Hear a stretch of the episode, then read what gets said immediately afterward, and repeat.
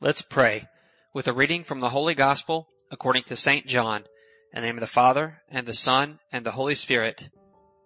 And this is the testimony of John. When the Jews from Jerusalem sent priests and Levites to him to ask him, Who are you? He admitted and did not deny it, but admitted, I am not the Messiah. So they asked him, What are you then? Are you Elijah? And he said, I am not. Are you the prophet? He answered, No. So they said to him, Who are you, so we can give an answer to those who sent us? What do you have to say for yourself?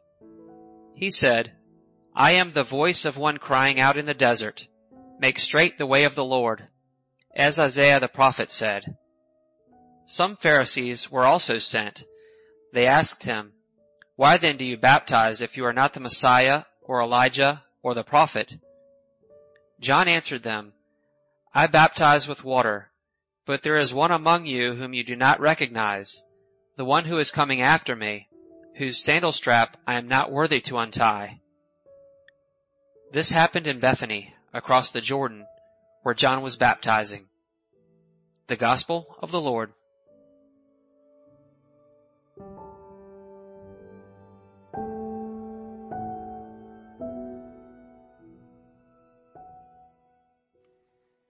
It is always good to remember who we are. Not being clear about who we are and why we're here not only makes us waste time, but it also makes others waste their time.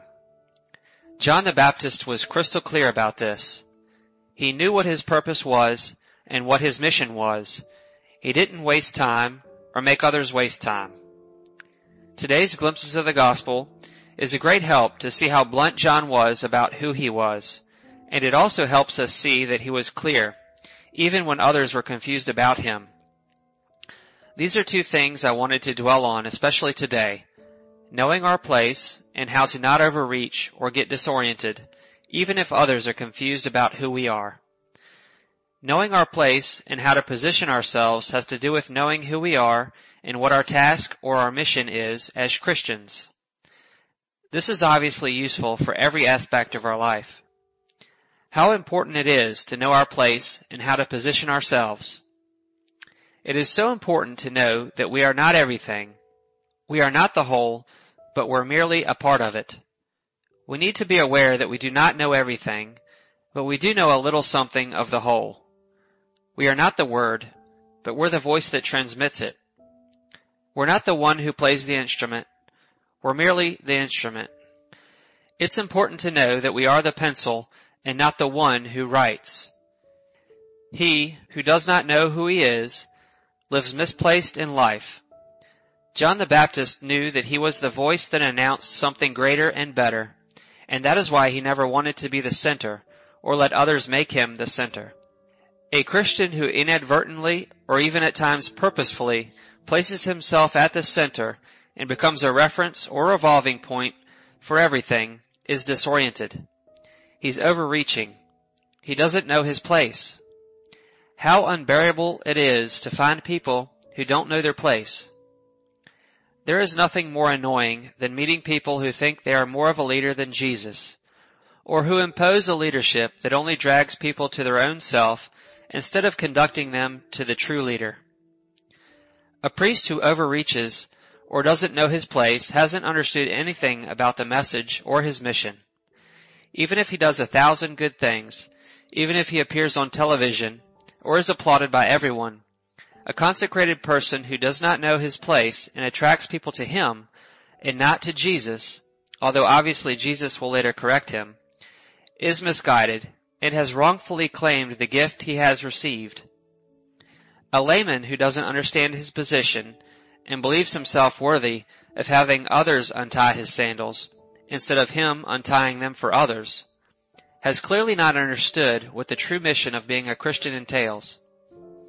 When someone, priest or not, gathers too many fans in a worldly way, when that person appears to be so good that even his mistakes are praised, it is a sign that he hasn't found his place in life and has failed to look at John the Baptist and Jesus.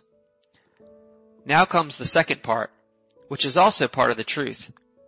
Sometimes a person can be in the right place, very much like John the Baptist, and yet he is surrounded by others who go astray. This happened to John. Even though he knew well who he was, what he had, and didn't have to do, he was surrounded by people who didn't know who he really was, and they asked him if he was the Messiah. That's why sometimes, even though we know who we are, even though we are in the right place as Christians, those who see us can be confused, and that can confuse or disorient us. Whatever the task at hand is, the key is for us to know our place and position ourselves accordingly. The challenge is knowing who we are and what we have to do, wherever we are, and not becoming confused or disoriented, even if others do, and believe that we are their Messiah or their Saviors.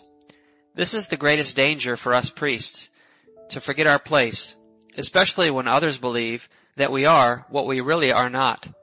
And finally, it is good for us not to be misguided in our interactions with others, that we not praise prematurely, and that we not see messiahs where there are none. For only Jesus is our Savior, and all others, starting from the Pope himself to the poorest of the baptized, are only simple servants, unworthy of untying the strap of Jesus' sandals. May we have a good day, and may the blessing of our merciful God, the Father, the Son, and the Holy Spirit descend upon our hearts and remain with us forever.